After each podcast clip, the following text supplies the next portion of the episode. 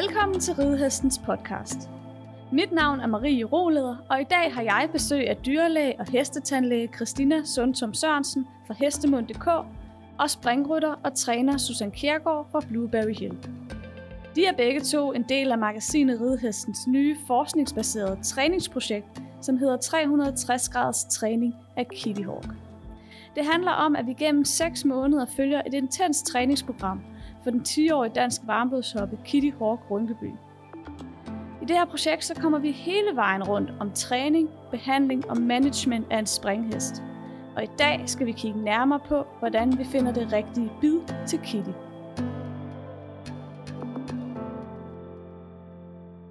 Bide, det er jo en kæmpe jungle. Der er så meget at vælge imellem. Så, så det her med at, at, at skifte bid, eller tænke, man har et behov for at skifte bid, hvordan kan man, øh, Christina, hvordan kan man se som rytter, eller mærke som rytter, okay, det her bid, det fungerer på min hest? Hvad er det, jeg skal kigge efter? Altså det, man i hvert fald skal øh, starte med at kigge efter, som også er det, vi har gjort i dag, det er simpelthen, man er simpelthen nødt til at teste, om ens egen hest responderer korrekt på stopsignalet.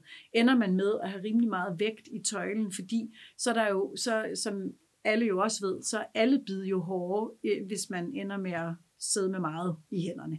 Så, så man er simpelthen nødt til at vide, om man har den der helt korrekte føling på bidet.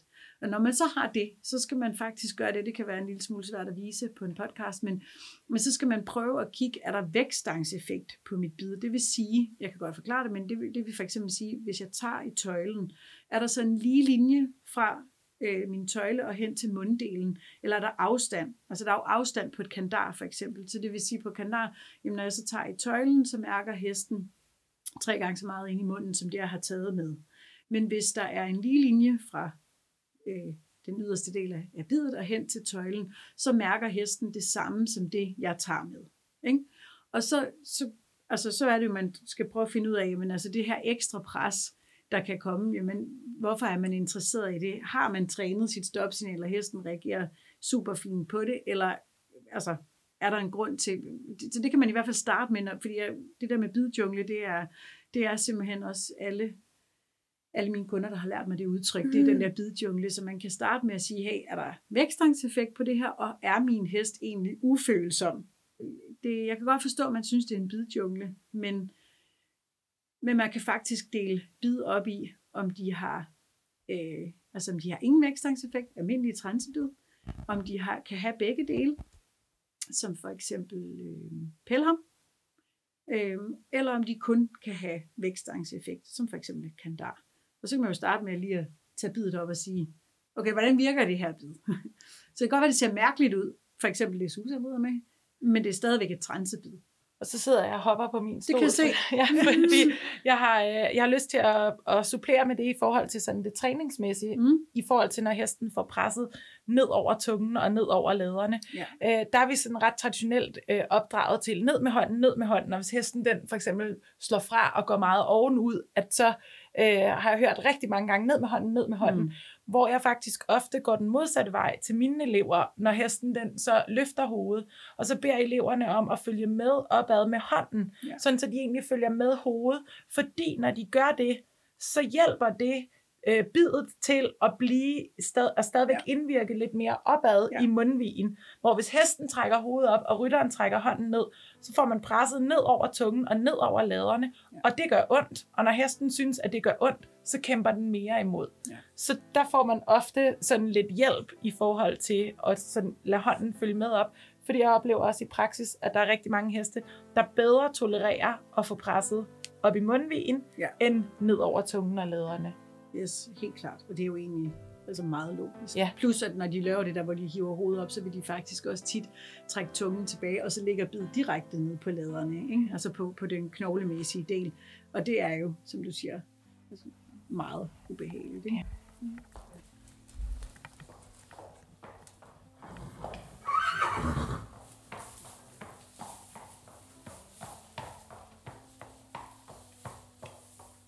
Hvordan med, hvordan med Kitty, Susan? Øh, tænker du, at du skal prøve at skifte bid på hende nu her? Ja, så nu har jeg jo fået øh, nogle mega gode øh, input af Christina i dag, og noget af det, som vi også kommer til at skrive om i, øh, i julinummeret. Øhm, det var interessant at lige prøve øh, tungefrihedsbidet, Øhm, og det er jo så mega fedt, hver gang vi taler sammen, så altså jeg lærer jo altid noget, eller får lige en anden vinkel på, eller en nuance på, og det gav faktisk mening, når du øh, giver dine forklaringer i forhold til bid med ophæng, mm. hvorfor at jeg ofte ender med det der rocking S som noget af det første, fordi det er et todelt transebid, det har det lille ophæng, og så har det siderne på, der hjælper. Øhm, og det har været en rigtig god start. Og så da jeg prøvede øh, tungefrihedsbidet i dag, så fik jeg faktisk en følelse af, at, øh, at der var nok nogle flere procent at hente der. Altså det virker som om Kitty synes, at det er komfortabelt, at, øh, at hun får noget af presset væk fra tungen. Så det var sådan en, i forhold til det transebid, jeg prøvede i dag, der var det øh, sådan en ret god fornemmelse af øh, noget, der var fast, men samtidig blødt. Og hvad er det, øhm, da du hedder tungefrihedsbid på Kitty, hvad er det, hun gør, som, så, hvor du føler, at du får en følelse af, her, her kan du godt arbejde lidt mere øh, med det?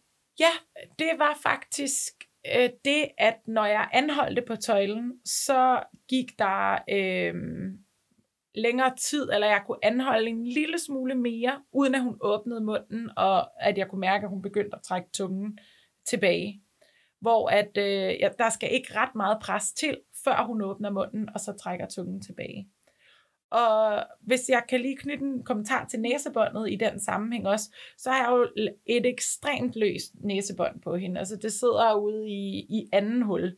Og det har jeg af to årsager. Det har jeg, fordi jeg gerne vil have, at hun har frihed i kæbeledene til at kunne afspænde der. Og så har jeg det også lige nu, fordi det giver øh, et meget rent billede af, hvornår hun synes, at jeg anholder for kraftigt. Fordi når min anholdning ligger nede på et niveau, som hun godt kan tolerere, så holder hun munden fint lukket omkring bidet. Så det er i de situationer, hvor presset bliver højere, end hun bryder sig om, det er der, hun åbner munden og trækker tungen væk og prøver at aflade noget af, af presset fra bidet øh, på den måde. Så det vil sige, det at hun har mulighed for at gøre det, sikrer, at jeg ikke får lavet yderligere spændinger i kæbeledet, og det fortæller mig hele tiden, hvordan hun har det med det pres, som jeg lægger i tøjlen.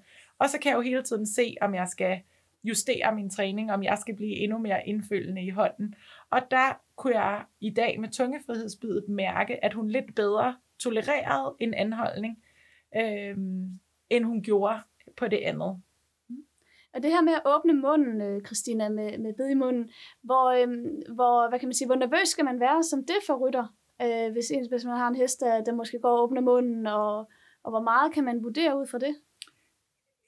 Rigtig meget. Ja. altså det er, øh, det er jo den eneste mulighed, hesten har for at vise dig, hvad øh, det er, der er galt. Og faktisk er der øh, rigtig mange, sådan meget fokuseret på, om den rækker tunge til den ene eller den anden side, eller øh, hvad det, altså, hvor den krænger læberne. Og det er egentlig som regel bare forskellige måder at give udtryk for, for ubehag. Øhm, så, så man skal bruge det til, og det er jo også derfor, det er så godt at ride med løs næsebånd, udover at, øh, at det gør, at hesten ikke bliver låst i kæberne og sådan noget, den har mulighed for at bevæge øh, tungen og kæber, så, øh, så er det et rigtig godt billede på, hov, der er noget her, der ikke lige fungerer. Blandt andet, altså, på den, altså det, det kan jo være det her med, at man faktisk øh, slet ikke har øh, altså et, et velkonsolideret stopsignal, som når man tager i tøjlen, så tænker den bare, det gør ondt, og så åbner den munden, øh, hvor det var jo ikke det, det burde betyde for den. Det burde jo betyde, åh, oh, jeg skal lige bremse i kroppen, ikke? Øhm, men det er, det, er, det, er jo, det er jo den måde, hesten kan kommunikere med dig. Så hvis, øh, hvis den åbner munden, så må, man, altså, så må man simpelthen tage det for gode varer og sige, nå, okay, der er simpelthen noget her, der er ubehageligt for den. Og det jeg oplever, specielt med mine, altså folk, som har avlet måske mange år, øh, og har øh, set mange, mange heste hen over 30 år, og reddet i mange år, og som siger, jamen altså, jeg har da aldrig haft det her problem. Og så er det, jeg tænker, nej, men jeg tænker, at øh, mange af jeres øh, avlere, dem der læser bladet, som har avlet i mange år, de vil jo også kunne genkende til, at de heste, der blev avlet for 30 år siden, det er jo ikke den samme type heste, der bliver avlet nu. Og de er meget følsomme, de heste, vi har i dag. Altså dansk varmblod er generelt meget sensible. Øhm, og det betyder ikke, at man ikke kommer til at kunne tage, hvad skal vi sige, hårdere i Kitty på et eller andet tidspunkt, og hun så responderer øhm, og, og, og er, er meget mere tolerant for pres på tungen, for det, det tror jeg, hun bliver, men øh, fordi hun, altså, hun bliver mere vant til, at hov, det gør ikke ondt i min krop, og man kan godt, altså, øh, lad os nu sige, at man var ude at ride øh, et springstævne. Øh, og så kommer der et eller andet, at man er nødt til at bremse, hvad ved jeg, ikke? Altså, man skal en anden vej, eller noget. Nej, men, men så tror jeg bestemt, at hun også bliver øh, mere normalt følsom, hvis man kan sige det sådan, øh, fordi mange er oversensible, øh, også når jeg møder dem. Men, øh, og, det, og, det, og det er hun også lidt nu. Men derfor er bundniveauet øh, stadig et andet i forhold til følsomhed, end det var for mange år siden. De er meget mere øh, sensible, og det er man bare nødt til at, at tage hensyn til. Ja, fordi hvilke krav stiller det til dig, Susan, som rytter? Ja, altså det stiller jo øh, høje krav, øh, og øh, noget af det, som, øh, som har begejstret mig ved Kitty fra starten af, det er, at øh, jeg synes, det er fedt at arbejde med de der meget sensible heste, fordi ja. de er altså de er kloge, og de er skarpe, og hvis du får sat tingene i systemer og har god timing, så, fa- så fanger de tingene hurtigt. Øhm, og så kan jeg godt for mig selv, altså udfordringsmæssigt, lide at ride og arbejde med de heste, der stiller krav til mig. Øhm, at jeg hele tiden skal være øh, on top of my game, og jeg skal mærke ordentligt efter, jeg skal være fokuseret og have indføling og blødhed osv. Og, øhm, og noget af det, som jeg lige tænkte også i forhold til Christina sagde, det her med stævne. Øh, I og med, at jeg rider med lidt løsere næsebånd, så synes jeg også, at hesten den har en mulighed for at aflade presset, ja, når vi kommer i de situationer, hvor jeg kommer til at, øh, at tage altså for meget. Øhm, fordi man kan ikke ride en stævne runde, og så er det perfekt fra første skridt til sidste skridt. Så der kommer øhm, nogle situationer, hvor at man skal trække lidt ud på kontoen, og vi kommer også til at komme ind på det i nogle af artiklerne også i, i forhold til, hvornår er man i træningsmode, hvor man sætter ind på hestens konto, og hvornår er man i løs opgaven mode, hvor der så gerne skulle være sat noget ind af, så man kan hæve lidt af en gang imellem. Men øh, i forhold til det her med, øh, altså for eksempel øh, springene, der øh, oplever jeg jo ofte, at øh, heste får øh, nedslag og eller refuseringer, som jeg oplever kan løses ved at simpelthen få etableret en bedre forståelse for den anholdende hjælp på tøjlen. Øh, de situationer, hvor er hesten den på den anholdende hjælp reagerer med at kaste med hovedet og øh, springe fremad og sådan de her forskellige ting, der sker. Øh, det at få ordning på hestens respons på tøjlen og få skabt en situation, hvor man ikke skal tage ret kraftigt, før at hesten den bremser. Så undgår man de kast med hovedet, så får man bedre flow hen til springene, så får man bedre balance, fordi hesten kan holde sin hals i ro, og det giver alt andet lige øh, flere fejlfri runder.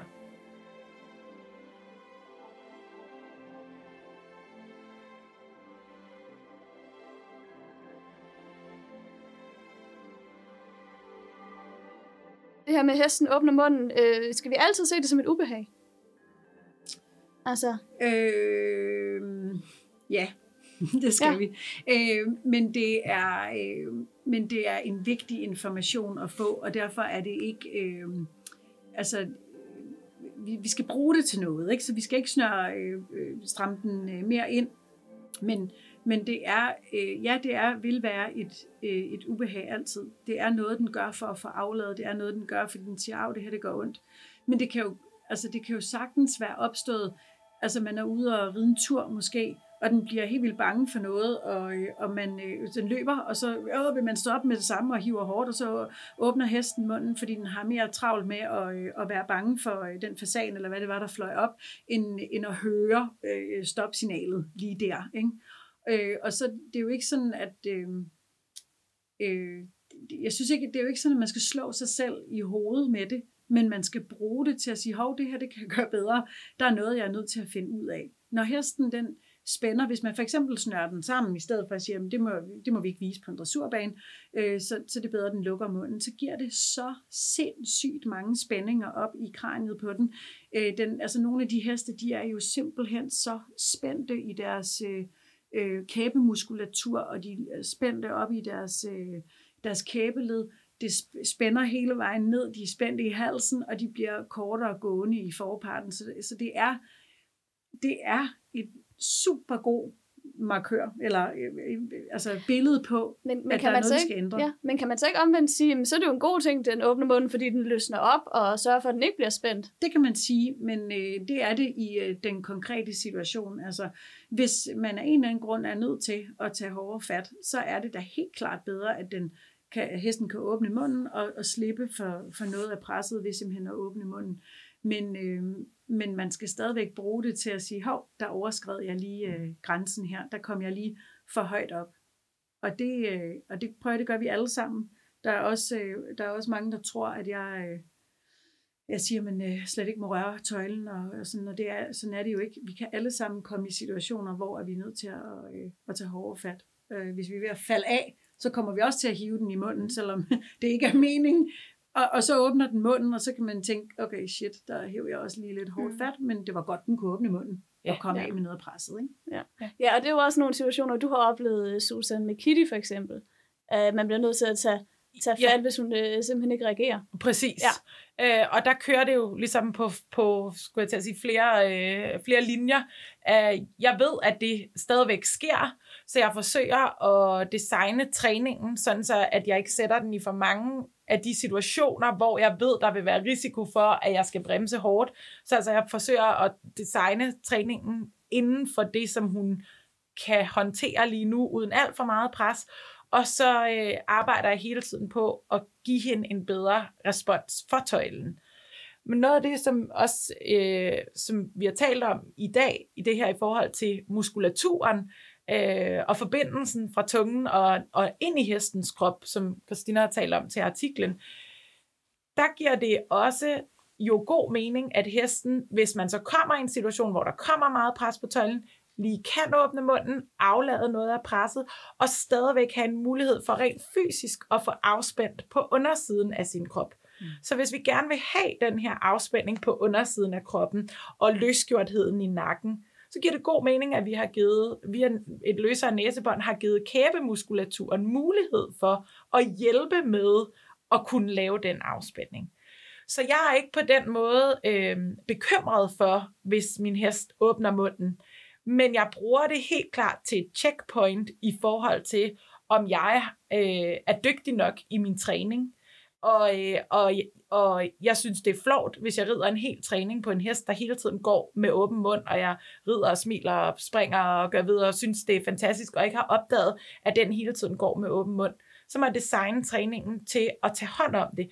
Ikke fordi det bare er synd for den, at den går med åben mund, men fordi det fortæller mig, at der er et hul i vores fundament, som skal lappes og laves. For hvis ikke vi tager hånd om det der, altså, så er det bare lillebroren til den store adfærd, øh, når der pludselig er øh, martingaller, stangbid og, og stævne og larm og trut, og så det hele det, øh, det brænder sammen for, øh, ja, for altså, hesten. Plus, hvis jeg lige, altså plus, at man jo også lærer hesten at gå øh, med, med pres hele tiden. Altså, så man, men den, den, den kommer også til at have øh, noget, noget, øh, noget larm på tøjlen, som, altså, at, den, at det er helt fint hele tiden at gå med en lille smule pres. Ikke? Så, og fordi det vil vi jo også gerne lære dem at adskille. Det er jo det, Susan arbejder med, det her med, at at øh, der er fremadsignaler, og der er bremsesignaler, og ja. det er ikke skide godt, at de ligger oven i hinanden, fordi det bryder hesten sig overhovedet ikke om. Nej, præcis. Ja.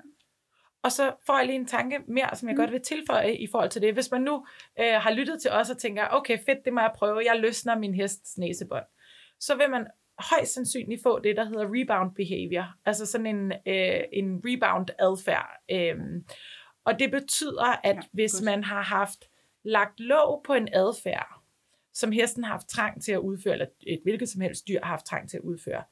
Når dyret så får muligheden for at udføre den adfærd igen, så udfører de den på en højere frekvens, end de gjorde, øh, fordi de har været forhindret i det. Øh, det sker også for eksempel med høns. Hvis høns har været forhindret i at støvbade, og de så får mulighed for at støvbade igen, og ah, så støvbader de helt vildt i starten, fordi at øh, de ligesom, øh, nu har de endelig muligheden for at gøre det. Og når det så har stabiliseret sig, så kommer de ned på en normal frekvens.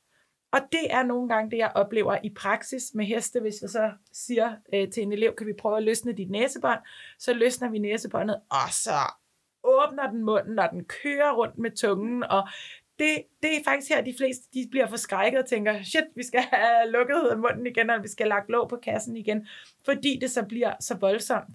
Øhm, og det er altså bare det, der er sådan en helt almindelig rebound-adfærd, øh, at vi vil se hesten gøre det med en øget frekvens i starten, og når den så finder ud af, at der er plads, og kæberne kan slappe af, og den kan alle de her ting, så aftager den øh, adfærd og finder sådan et normalt leje, hvor det så kommer i relation til mængden af pres.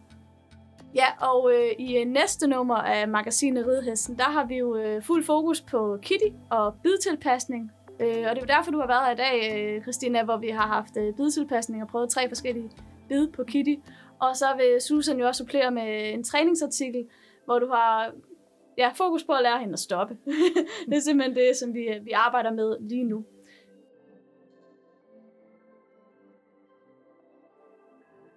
Hvis I også gerne vil følge Kittys vej til springstævnerne, så tegn et abonnement på magasinet Ridehesten og få adgang til alle artiklerne og videoerne om Kitty.